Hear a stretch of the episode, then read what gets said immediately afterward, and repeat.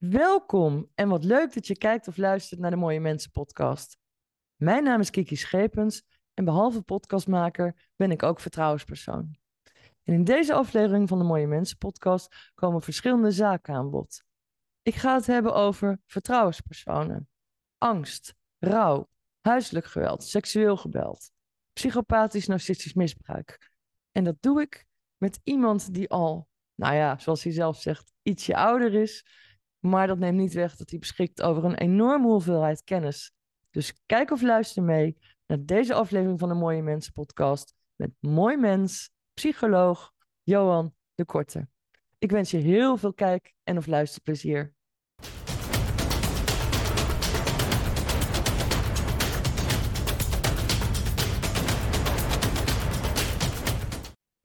Welkom bij de Mooie Mensen podcast, Johan de Korte. Goedemorgen, Kiek. Ja, leuk dat je te gast wilt zijn. En ja, bijzonder leuk ook om jou weer te zien. Dus ik zou zeggen van ja, we gaan het hebben over onder andere angst. Stel jezelf even voor aan mijn kijkers of luisteraars. Ja, ik ben Johan de Korte, ik woon in Den Haag. Ik ben uh, in 51 geboren en, en in die tijd uh, moest ik een scriptie schrijven. En dat was destijds was, uh, uh, zeg maar, mijn keus gevallen op, uh, op suïcide. Omdat het een, een nou, heel actueel onderwerp was. Ik raakte in contact met uh, professor Dijkstra in Leiden. En die bood me in een gesprek aan om psychologie te gaan studeren. En naast mijn werk heb ik dat kunnen doen. En in 86 heb ik mijn doctoraal behaald. Nou noem jij net het woord suïcide, Johan, zelfdoding. En in dat kader vind ik het altijd belangrijk om even de hulplijn 113 zelfmoordpreventie te noemen. He, dat mocht iemand op enig moment suïcidale gedachten hebben, praat erover. Neem contact op met 113 en zij zijn 24 uur per dag bereikbaar via 0800 0113. Jij bent vrij gevestigd, psycholoog? Klopt, helemaal vrij. Alles. Ja, ben je nog steeds werkzaam? Ja, alhoewel, laat ik zeggen, ik aan het afbouwen ben, zijn bestaande klanten. En uh, ik ben over de 70, dus ik vind het wel een beetje tijd voor om af te bouwen. Ja, nou goed, je zei er straks al van uh, iets in de trant van ik ben al jaren of ik ben al op leeftijd. Maar goed, um, misschien ben je pas op drie vierde van je leven, dus je hebt nog even te ja, gaan. nee, dat, dat, klopt ook. Dat klopt ook. En ik heb helemaal geen hekel aan werk of wat dan ook. En uh, ik uh, vermaak me best, dus alles gaat zoals het gepland is. Ja. Mooi. En Johan, wat veel mensen niet weten, maar ik vind dat toch ook ja, leuk om te vermelden eigenlijk wij hebben elkaar leren kennen via LinkedIn. Klopt. En op het moment dat ik besloot om een boek uit te brengen, en dat boek dat gaat onder andere over meervoudige persoonlijkheidsstoornissen, zelfdoding, huiselijk geweld, toen dacht ik, ik moet een voorwoordschrijver hebben. En dat ben jij uiteindelijk geworden. En daar heb ik bijzonder goede herinneringen aan. Dus daarom vind ja. ik het ook leuk dat je bij mij in de podcast bent. We gaan het hebben over angst. Want ja, zonder angst te leven is waarschijnlijk het hoogst haalbare in termen van geestelijke en psychische gezondheid. Ja, dat, ja. dat is een stelling die ik uh, zeg maar heb ontworpen na, na, heel veel ervaring, klinische ervaring, maar natuurlijk ook dat je dat uh, aan de lijve ondervindt. En je kunt je uh, op een vrij eenvoudige manier kun je, je zeg maar bevrijden van angst, maar dan moet je wel de de structuur en de achtergronden van angst doorhebben.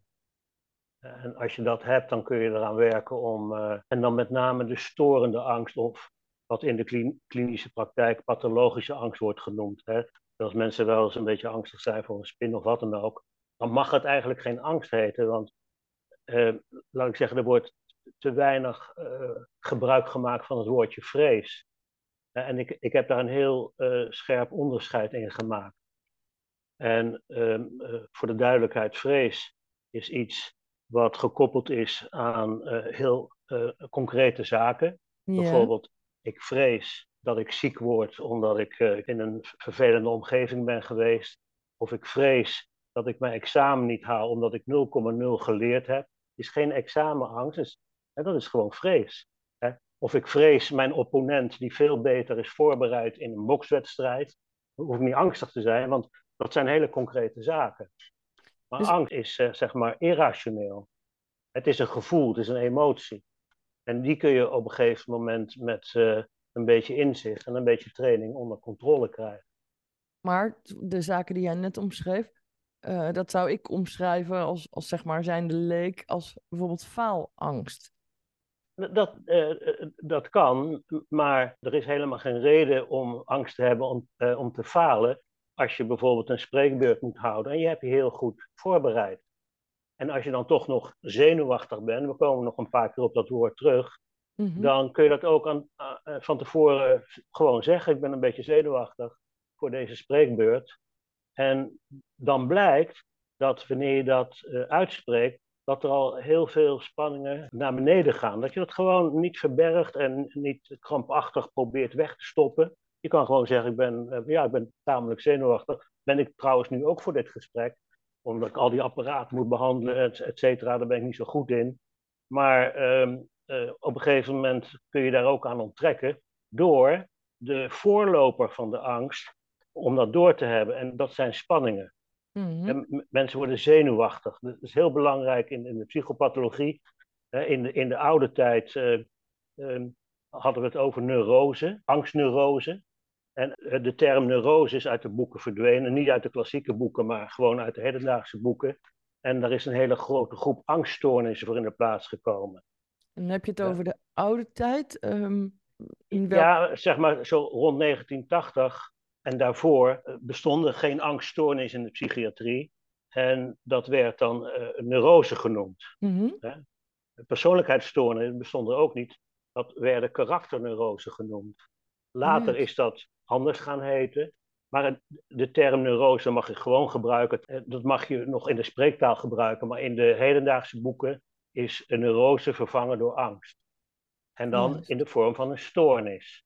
Dus je hebt uh, gewone alledaagse angst hè, voor de tandarts. Maar ja, als het een bekwaam eh, iemand is, dan kan je zeggen: ja, oké, okay, waarvoor, waarvoor moet ik me angstig maken? Voordat je angstig wordt, raak je gespannen, raak je zenuwachtig. En in de psychologie is niet zoveel bewezen dat um, de tegenhanger van spanning ontspanning is. Mm-hmm. Dus wanneer je dat zijn eenvoudige oefeningen, je leert ontspannen, dan verdwijnt de spanning. Want die twee kunnen niet samengaan. Dus wanneer je leert ontspannen, verdwijnt de spanning. Klopt. En verdwijnt dus, daarmee dan ook een eventuele angst of vrees? Ja, precies. Precies, want voordat je angstig wordt, uh, dus de voorloper van angst, heb ik al gezegd, dat is gespannenheid, dat is zenuwachtigheid. Je hebt last mm -hmm. van je zenuw. Vroeger werden neurotici ook zenuwleiders genoemd. Ze gingen naar een zenuwengesticht en mm-hmm. werden behandeld door een zenuwarts.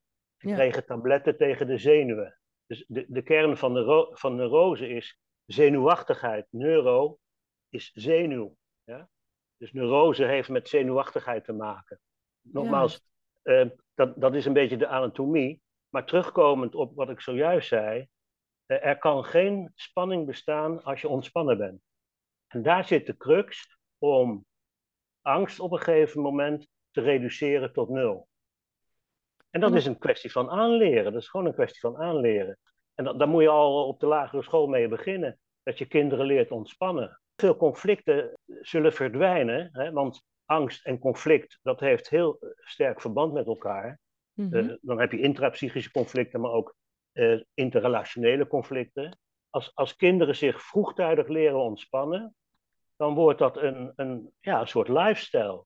Dat ze bij, uh, zeg maar, bij opkomende spanningen in het werk bijvoorbeeld of op school, dat ze automatisch, hè, zoals heel veel dingen automatisch gaan, leren ontspannen.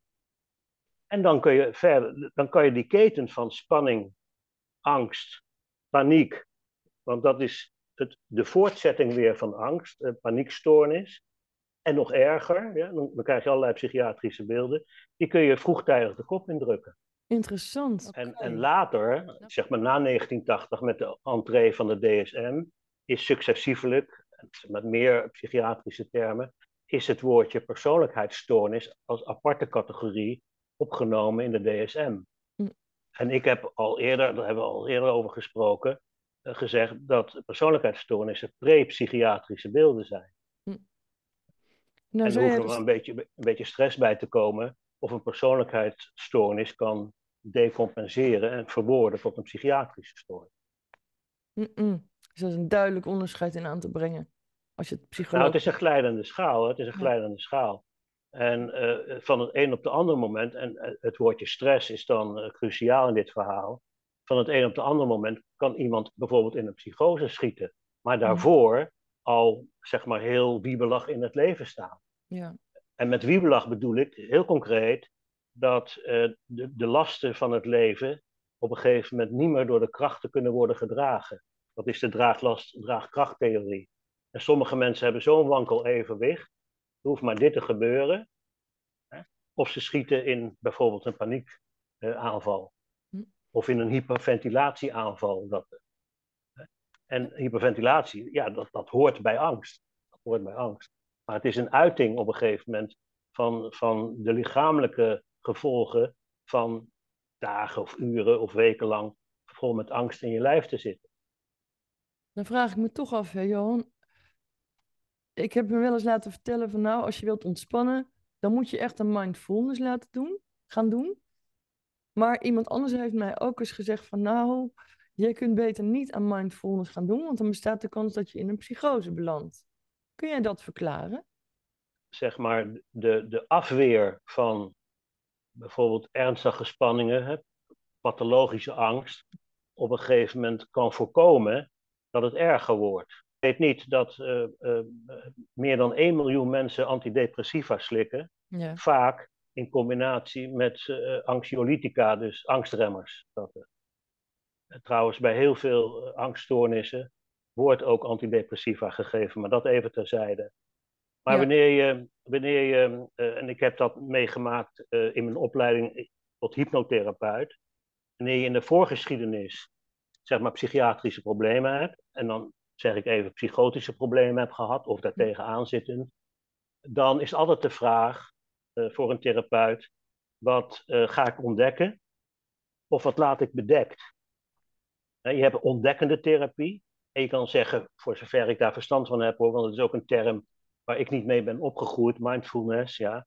Wanneer je mhm. op een gegeven moment dingen gaat ontdekken uit je leven, dan kan uh, zeg maar uh, die ontdekking een dermate zware last gaan betekenen. Wanneer dat herbeleefd wordt door uh, een, een, een, hoge mate van ontspanning, wat samenhangt met mindfulness oefeningen, mm-hmm. dan kan datgene wat naar boven komt wel eens een, een averechts effect hebben. Nou ja, dankjewel voor je uitleg. He, want ik wil niemand onthouden van zijn mindfulness. Er zijn heel veel mensen die zweren daarbij. Nee, uh, nogmaals, ik, ik ben er niet mee opgevoed. Met, ik, ik heb er al ietsje over gelezen, et cetera. Maar zeg maar, het zijn vaak uh, nieuwe varianten op oude thema's. En dan ja, wordt het jaren gebracht. geleden, hè, als ik dan zei van nou, ik ga geen mindfulness doen, dan waren er echt mensen die me bijna voor gek verklaarden. Ja, toen dacht ik ook van goed, ik neem hen dat niet kwalijk. Maar wat ik eigenlijk wil zeggen is tegen iedereen, joh, voordat je eraan begint, verdiep je goed in de materie. Zeker, en dat is ook, dat is ook een, een taak van een therapeut uiteraard, hè, om uh, openheid van zaken te geven. Wat staat iemand te gebeuren? Dat. Ja. Ja. Maar wanneer ik op een gegeven moment aan hypnose begin, wil ik eerst weten wat zeg maar, de cliënt in zijn voorgeschiedenis heeft gehad. Als dat uh, een psychotische problematiek is geweest. Ik heb eens een jongen gehad en ik heb psychologielessen gegeven. En ik altijd nou, enthousiast over mijn vak geweest, eh, tot, tot op de dag van vandaag. Een leerling van mij en die zei van, joh, kan, kan, ik, uh, kan eens een keer bij jou uh, onder hypnose? Ik zeg, maar waarom wil je dat? Hij zei, nou ja, ik, uh, ik, heb, ik heb schizofreen, ik heb schizofrenie, zei hij. Maar daar ben ik al twee jaar ben ik daarvan genezen en zo. Ik zei, nou nee, echt niet. Nee, echt. Ik zei, waarschijnlijk gebruik je medicijnen, daar wil ik van af zijn. Maar er moet een duidelijke medische reden zijn. Want er is heel veel toneelhypnose. Gelukkig is dat wel wat minder na een aantal debakels op de mm -hmm. televisie. Maar uh, vroeger, dus dan heb ik het over de jaren 80, 90, was er heel veel op de televisie over hypnose. Het was heel modern. Mm -hmm. En dat was ook op een gegeven moment de reden dat ik na mijn opleiding uh, in Leiden uh, hypnotherapie ben gaan doen. Omdat in die tijd mensen binnenkwamen. Ik wil onder hypnose, ik wil onder hypnose. Echt, zo kwamen ze binnen. Dat hadden ze op Veronica gezien of een of andere film of wat dan ook. En toen dacht ik, wel, ja, ja, ja klant is koning. Dus toen ben ik een opleiding gaan doen met een Rino. En, ehm, en, en, een belangrijk onderdeel van, van, die, van die opleiding is dat je elkaar, hè, dus uh, tijdens de, de, de werksessies, dat je elkaar onder hypnose brengt. Bij wijze van oefening dat. Maar dat kun je mhm. alleen doen als je weet dat er niet te veel, ik, ik zeg het even oneerbiedig, bagger naar boven komt. Ja. Want hypnose is ook een ultieme vorm van ontspanning. En dan heb je het al. Tijdens die ontspanning kunnen heel veel dingen naar boven komen. Met andere woorden, spanning heeft ook een functie om bepaalde zaken als het ware onder de pet te houden. Ja, nou nof. En eh, nou zei jij in het begin van ons gesprek van het is relatief makkelijk om van angst af te komen. Ja. Nou ben ik heel benieuwd, want ik, ik heb zelf een aantal slachtoffers begeleid van huiselijk geweld, narcistisch misbruik, uh, sextortie en andere misdrijven. Die angst, die zit zo en dat, in het lijf, en dat snap ik. Als jij straks hè, slachtoffer wordt van seksueel geweld, dan kan ik me voorstellen dat je vol met angsten zit. Klopt. Hoe kun je dat dan makkelijk of, of op relatief eenvoudige wijze hanteren? Ja, nee, nee, nee. Maar nu komen er een aantal dingen bij die uh, mij nopen tot een zijweggetje te bewandelen. Graag. Wanneer, wanneer iemand uh, met heel veel onverwerkt leed zit, en daar begin je zelf over, hè, dus diepe spanningen, et cetera, dan is het wel noodzakelijk uh, om schoon schip te maken. Als je wortelkanaal ontstoken is ja, en je hebt zo'n dikke kaak, dan kan een tandarts niet anders dan dat wortelkanaal op een gegeven moment gaan schoonmaken. Nou gaan we terug naar mensen met een zeer belast verleden. Mhm. Dan um, gaat het verhaal in het eerste deel van ons gesprek niet zo op. Dan heb je eerst zeg maar schoon schip te maken. Wanneer je tot ontspanning komt, dus mensen leert ontspannen om angst te voorkomen, dus niet te vermijden, maar angst te voorkomen, dan komt er heel veel bagger naar boven. Ik heb een jongen gehad die uh, altijd het idee had dat hij een, een onvoldoende kreeg van zijn Duitse leraar, omdat hij dacht hè, eh, dat die Duitse leraar een pest aan hem had. Nou, daar had hij vreselijk veel moeite mee. En op een gegeven moment kan je die, uh, die geschiedenis kun je desensibiliseren, dus ongevoeliger gaan maken. Nou, het eerste is uh, het gesprek aangaan, uh, het, het, het, toetsen van de emoties. En als die emoties komen, dus oud zeer wordt in de huidige situatie geëxploreerd en naar voren gebracht, dan kan je op een gegeven moment dat oude zeer kun je, neutraliseren. Dat, dus dat is een, een aanvulling op jouw voorbeeld van mensen die boordevol angsten zitten. Ja. En dan, dan moet je eerst iets anders gaan doen. Wil je terugkomen bij nou, waar we mee begonnen, dat je angst op een relatief makkelijke manier kunt voorkomen. Maar dan moet je wel ook, denk ik, zelf echt willen, want er wordt natuurlijk heel veel naar boven gehaald. Als je, als je erover gaat praten. Klopt, klopt. Uh, een van de belangrijkste uh, beslismomenten in ontdekkende therapie, of je kunt zeggen gesprekstherapie, hè, dat hoeven we nog ineens te gaan ontdekken, maar gewoon gesprekstherapie, is dat je toetst, en daar kan ik zo een voorbeeld van geven, of er een intrinsieke motivatie is. Dat is een heel belangrijk gegeven. Hoe kun je dat toetsen? nou ja, ik zou je een voorbeeld geven. Er belt een huisarts op en die zegt: Ik heb hier meneer eh, Jansen voor me. En die, uh, die uh, is, al, is alcoholist, ook zo'n zo kletster, maar goed, is alcoholist. En de vraag is of u hem kan helpen. Ik zeg, ik geef twee antwoorden, beste huisarts. Als hij gestuurd wordt door zijn vrouw, of als hij onder bedreiging van ontslag van zijn baas zich wil laten helpen, dan zal het hoogstwaarschijnlijk niet lukken. Als hij zelf tot de ontdekking is gekomen, er moet wat gebeuren, dan ben ik al 50% op weg met de man. Want dan heeft hij een intrinsiek besluit genomen van zo gaat het niet langer meer, ik wil op een gegeven moment veranderen. Dus dat is een heel belangrijk beslismoment. Ja. Intrinsiek versus extrinsiek. Want als iemand gestuurd wordt, dan, ja, dan gaat hij onder druk van de omstandigheden gaat hij allerlei sociaal wenselijke dingen doen. Maar er zit geen ehm, diepere overtuiging in de man of in de vrouw, ja, die op een gegeven moment kan leiden tot genezing of tot stabilisering van een gewenste situatie. Dat begrijp ik, maar en ik kan me ook zo voorstellen dat dan voor slachtoffers van seksueel misbruik, huiselijk geweld, psychisch geweld ook zo werkt. Alleen wat mij het extreem moeilijke lijkt, zeker ook voor slachtoffers van seksueel misbruik, maar ook naar psychopathisch narcistisch misbruik, is dat je volledig jezelf kwijt bent daardoor. Uh, dat, dat, is extreem, dat is extreem. Uh, we noemen dat hè, jezelf kwijt zijn, een hele mooie term voor depersonalisatie. Ja? Dus, dat is wat anders dan dissociatie, hè? Alles hangt met elkaar samen. Dus dissociatietoestanden kunnen vooraf worden gegaan door depersonalisatie. Mm En depersonalisatie kan een heel klein beetje zijn. Ik voel me zo vreemd, of ik ben mezelf niet. Ik ben mezelf niet. Ik las eens in een, in een, in een damesblad van een bekende schrijfster uit Nederland. Ja, op mijn 42e ben ik pas mijzelf geworden. Mm Met andere woorden, in tegenstelling tot wat ik vroeger leerde, je ontwikkeling als mens, je, je persoonlijkheidsontwikkeling, dat begint met je geboorte en eindigt bij je dood. En het is niet zo, wat ik vroeger leerde, dat de ontwikkelingspsychologie op een gegeven moment rond je 21ste jaar ophoudt. Nee, dat lijkt mij ook. Ik geloof dus wel... je, je kan je doorontwikkelen en elke levensfase geeft zeg maar nieuwe uitdagingen om uh, in harmonie te zijn met jezelf en met je omgeving. Dat. Ja, waarmee ik wel wil zeggen, ook tegen mijn kijkers en luisteraars, als je je niet door wilt ontwikkelen, is dat natuurlijk ook oké, want het is een keuze. Dat klopt, voor zover die persoon die niet wil doorontwikkelen, waar je dadelijk een mooi voorbeeld geven, uh, niet in conflict komt met zijn omgeving. Ja. ik, ik, ik, ik, ik heb een man gekend en die ging met vervroegd pensioen. Maar had heel zijn leven had hij op de grote vaart gezeten. En um, hij was kapitein geweest, hij deelde de lakens uit, et cetera. Dus kwam hij thuis. Hè? En toen uh, kon hij zijn rol als kapitein naar zijn vrouw kon hij niet veranderen. En dat is niet zo'n beste vorm van intelligentie, want zijn situatie veranderde enorm.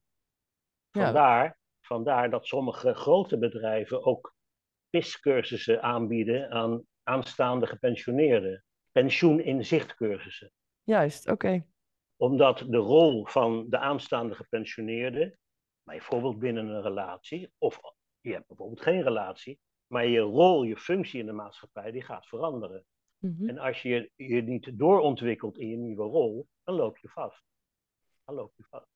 Dat hoor je ook vaak, hè? Dat mensen... Dat hoor je ook vaak. Vandaar ook die cursussen. Dat is echt een hele slimme zet om heel veel narigheid te voorkomen.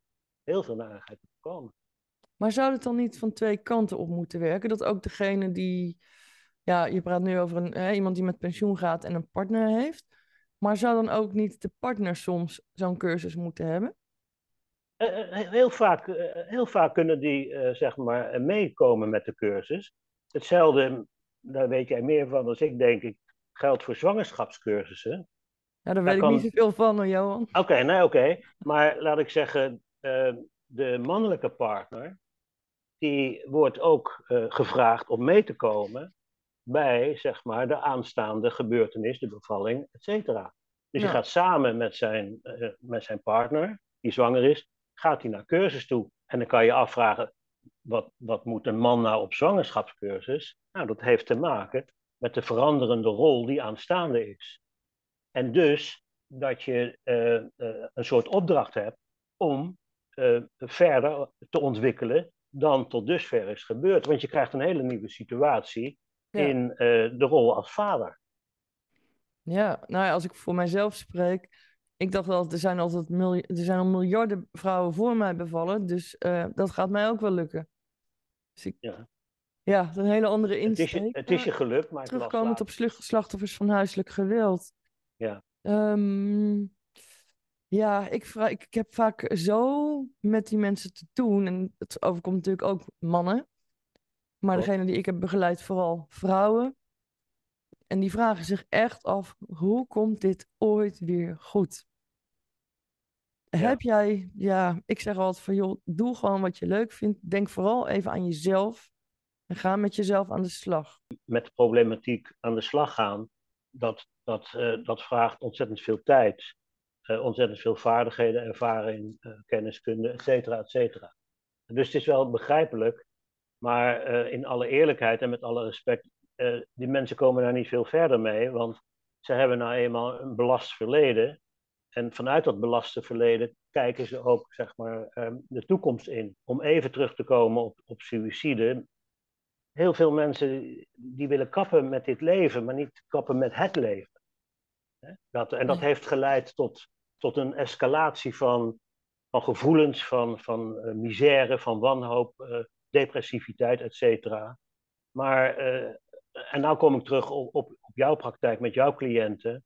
Ehm, als zij het gesprek aangaan en er wordt ehm, beetje voor beetje wordt de problematiek geëxploreerd, dus naar boven gehaald, besproken, dan ontstaat er zeg maar een verwerking van hetgeen wat nog niet verwerkt is. Want mhm. heel veel slachtoffers van seksueel geweld, die maken dingen mee zonder dat ze dat op de een of andere manier verwerken.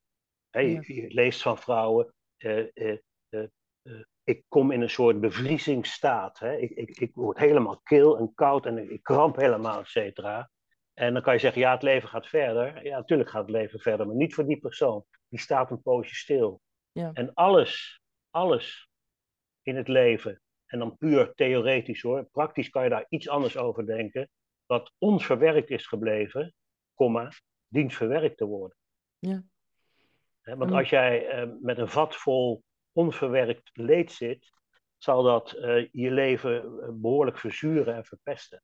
Dat... Eh. Ja, wat vaak ook meespeelt, wat ik ervaar bij de slachtoffers die ik heb bijgestaan, is dat zij in een huiselijk geweldssituatie zaten, daaruit zijn ontsnapt, maar ze moeten wel gewoon werken. En de angst om dat te delen met hun werkgever is ontzettend groot, omdat ze er ook nog eens financieel alleen voor staan. Klopt. Uh, en dan zou ik zeggen, de vrees om dat te delen met die werkgever is reëel. Omdat heel veel werkgevers, dat zijn geen hulpverleners. Dat, er zitten heel goed, hele goede uh, werkgevers tussen. Maar de werkplek is geen therapeutische plek.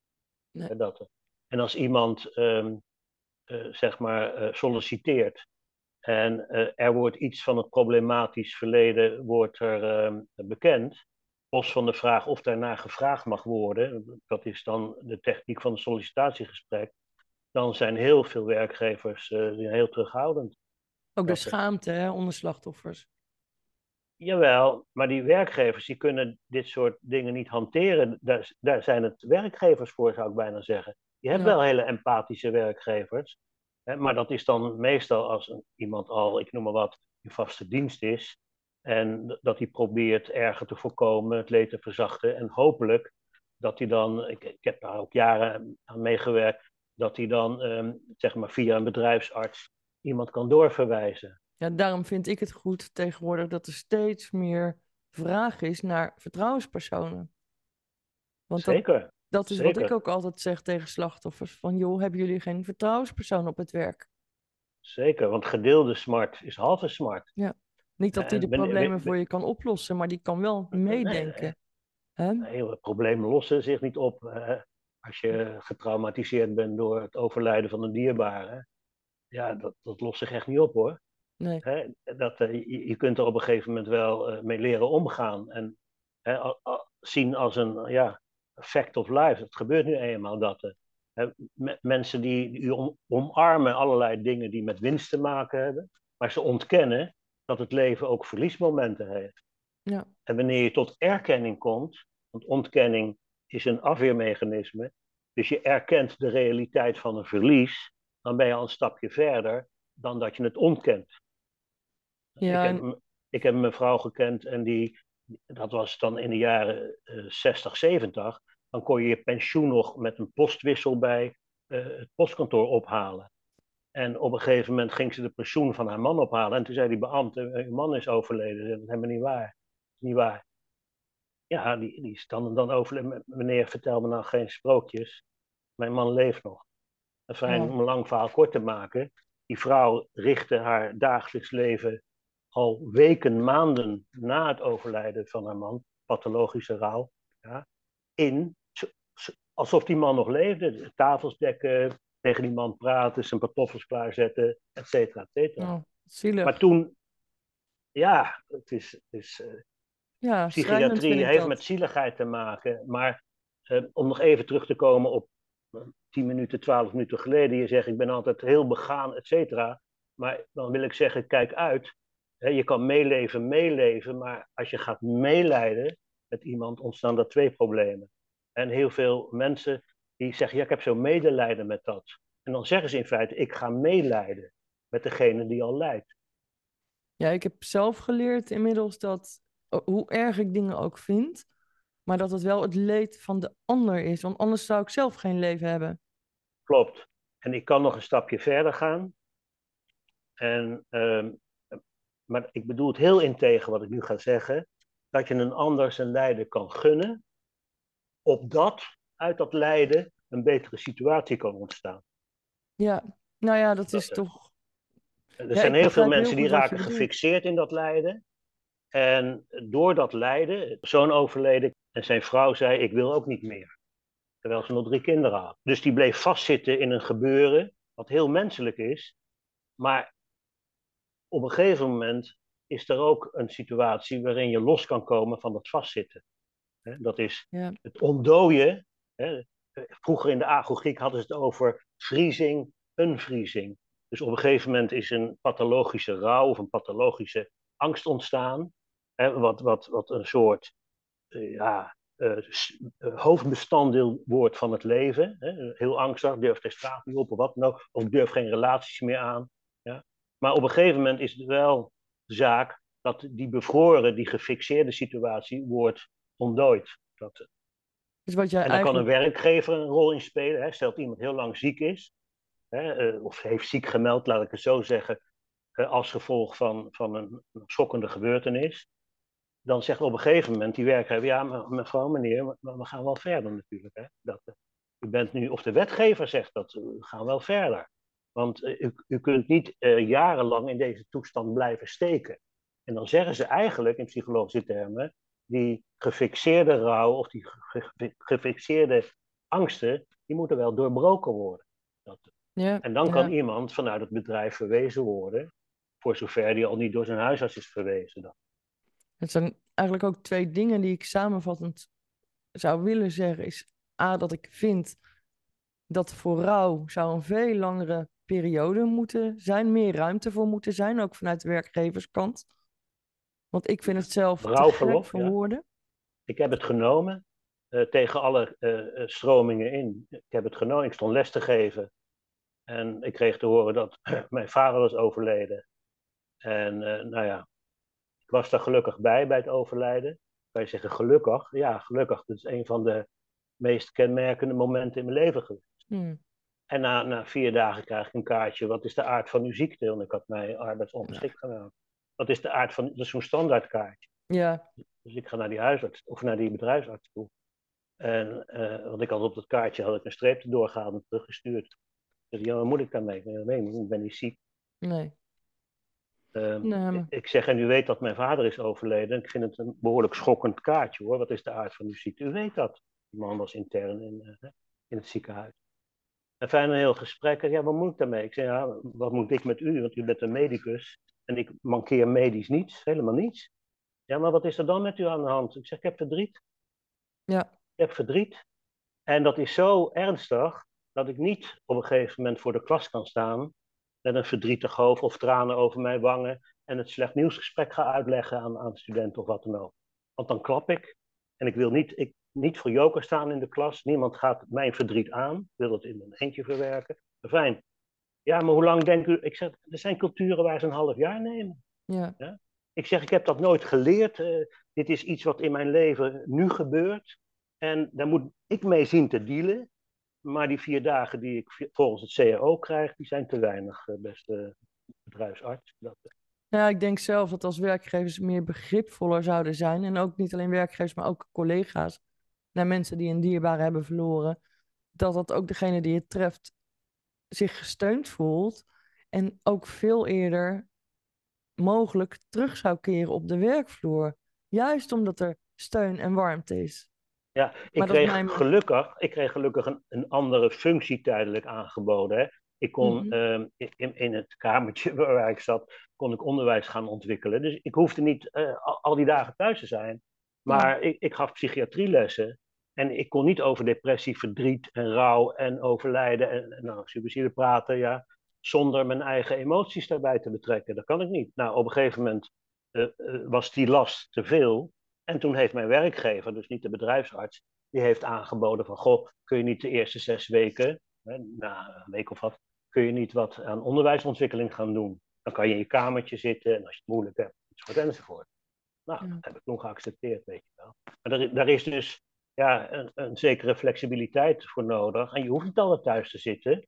En je kan ook tijdelijk, dat is een mooie term uit de arbeids- en organisatiepsychologie, aan demotie doen. Mm Er staat tegenover promotie.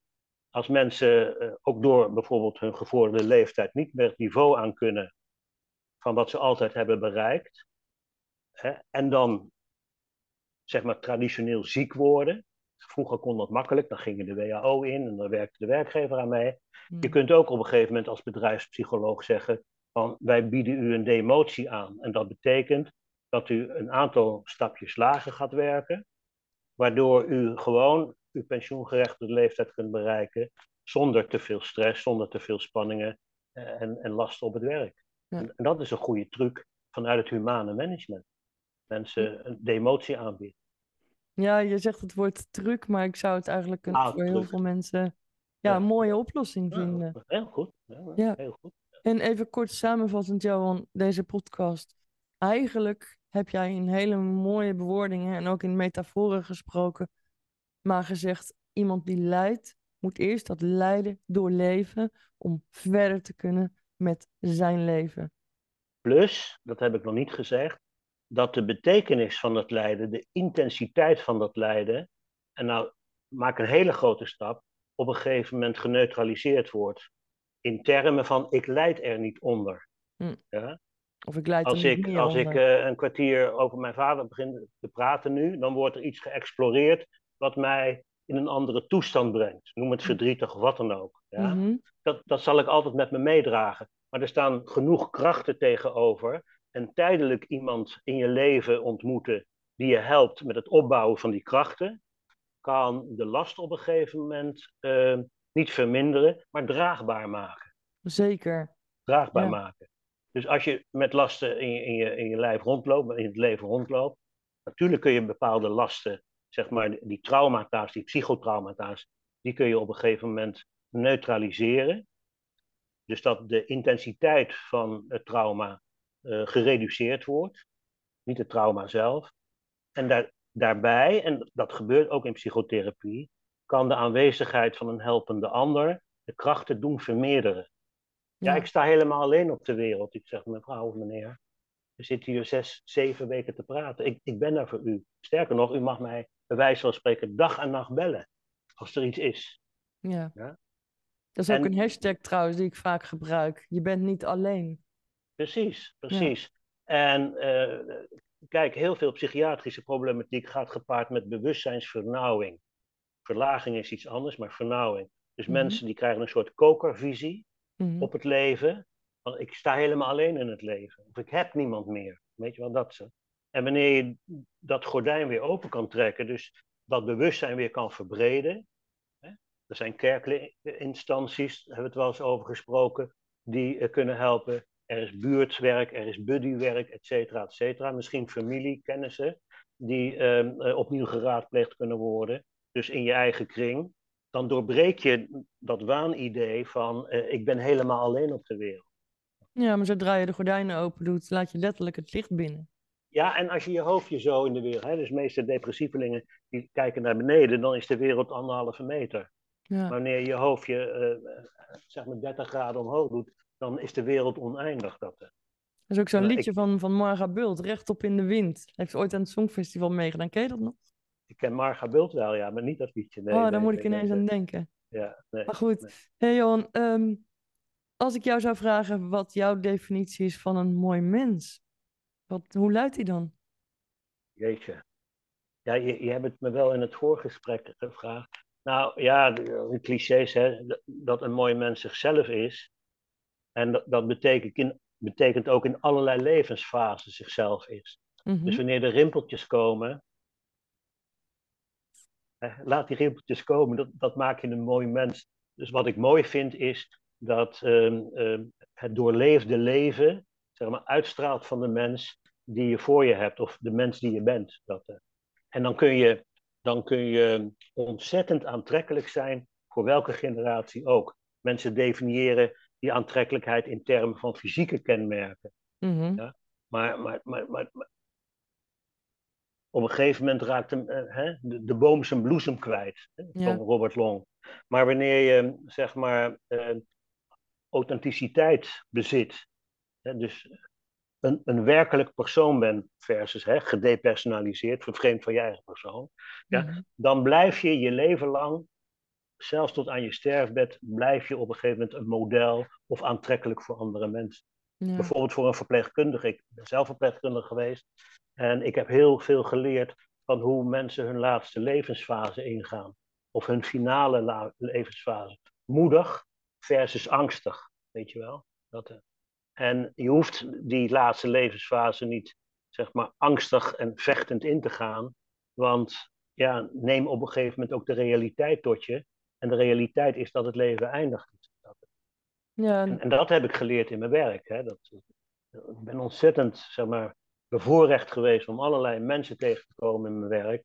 Waardoor ik kan zeggen, authenticiteit, uh, ik heb al eerder gezegd, uh, het verlies nemen in je leven is net zo belangrijk als het accepteren van je geluk. Dat, uh, maar er bestaat, bestaat geen geluk alleen zonder verlies. Er Nee. bestaat geen winnen, er bestaat geen winnen zonder ook eens te verliezen. Want dan word je een sportman als je leert verliezen. Dat.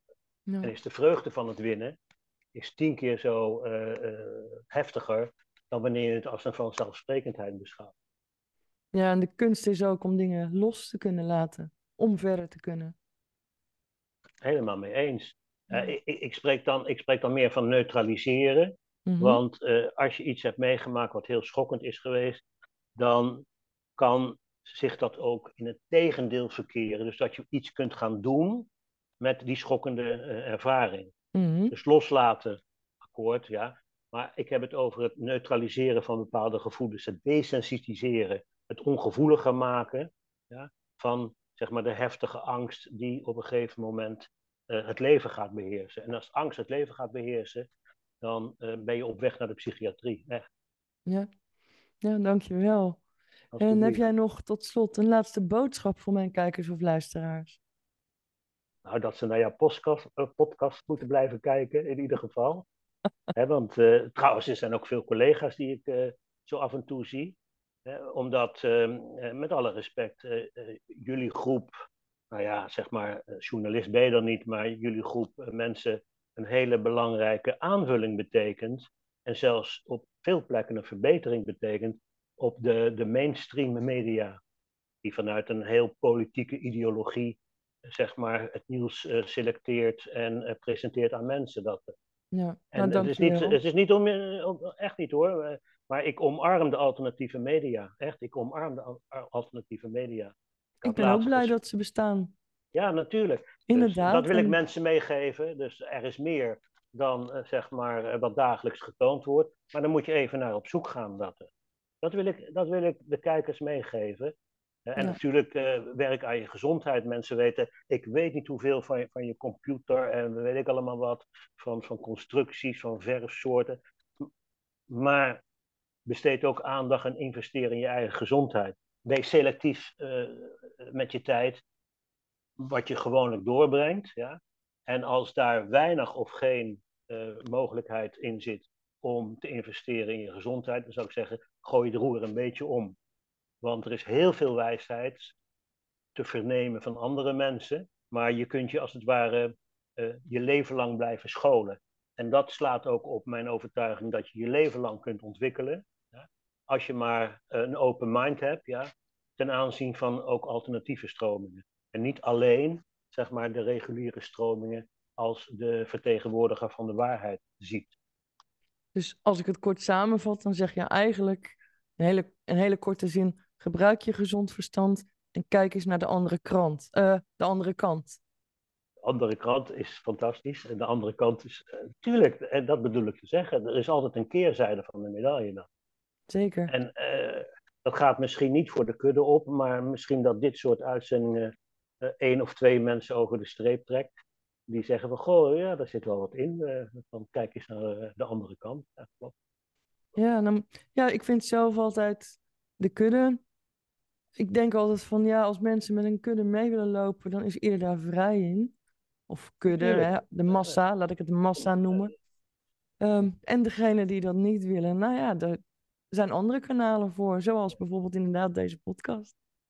Soms kan zeg maar de, de massa op een gegeven moment en het volgen van de massa tot hele gevaarlijke dingen leiden. En de geschiedenis zit vol van, uh, en daarom omarm ik ook psychiatrische patiënten, van zeg maar uh, deviant gedrag, wat leidt tot gezonde veranderingen. Dus afwijkend gedrag, wat leidt tot uh, heel iets nieuws. Ja. En naar vrede, ontwapening, noem maar op. Dat, en wat je nu ziet gebeuren in het huidige tijdsgevricht, dat zeg maar de massa omarmt dat er tanks worden gestuurd naar een. Hé jongens, ga als die mensen even aan tafel zitten. Ga even aan tafel zitten, ja? En stop voor mij part vier weken met elkaar bombarderen, et cetera, et cetera. Maar nogmaals, als je de mainstream volgt, ja, is het alleen maar mea culpa, mea culpa van en we blijven sturen dat. en nu zijn het de tanks en ze, ze, ze, hebben al gevraagd om vliegtuigen van de Oekraïne. Ja. Ja. Terwijl het referendum destijds, associatieverdrag zei, we, we willen daar heel veel afstand van nemen. Nou, dat is met één inlegvelletje is dat veranderd. Uh, en nu worden we een rommel of uh, een oorlog ingerommeld die zijn weergaan niet kent. Echt. Ja, ik ben ook voorstander van aansturen op vrede. Ja, natuurlijk. En als je toch vrede. wilt investeren in uh, militair materieel, doe het dan eerst. Zorg dan eerst dat onze krijgsmacht op orde is. Maar dat is mijn. Dat wordt allemaal weggegeven nu. Ja. Dat, Triest, dat is een ander hoofdstuk. Ja, dat is een ander hoofdstuk, Jan, inderdaad. nou ja, goed. Hey, ik, um, ja, ik vond het een uh, mooie, interessante opname, Johan. Ik wil je hartelijk bedanken. Ja, voor je tijd gedaan. en voor je graag uitleg. Gedaan. Er is synergie tussen ons, dus ik hoef ja. niet zoveel voor te bereiden. Dus, Zeker. Uh, al onze telefoongesprekken hebben dat al bewezen. Dus in die zin was mijn angst voor deze uitzending alleen maar wat betreft die apparaten en niet de inhoud van dit Nou, dankjewel. Ik zou ook willen zeggen voor alle kijkers en luisteraars, mocht je nou wat meer willen weten over de connectie tussen Johan en mij, kijk dan ook even op mijn YouTube-kanaal naar de boekpresentatie van Sextortion op het spoor. Want daarin hebben wij ook een uitgebreid gesprek gehad. Zeker, ja. Zeker. Johan, ik wens je voor nu nog een hele fijne dag. En ik ga je Jij bedanken. Ook. En, uh, en ja, tot ziens. zeggen het papiaments, bon Simon. Prettige week, hè? We gaan sluiten, dankjewel. Doei doei. Bye bye. Bye. Bye bye.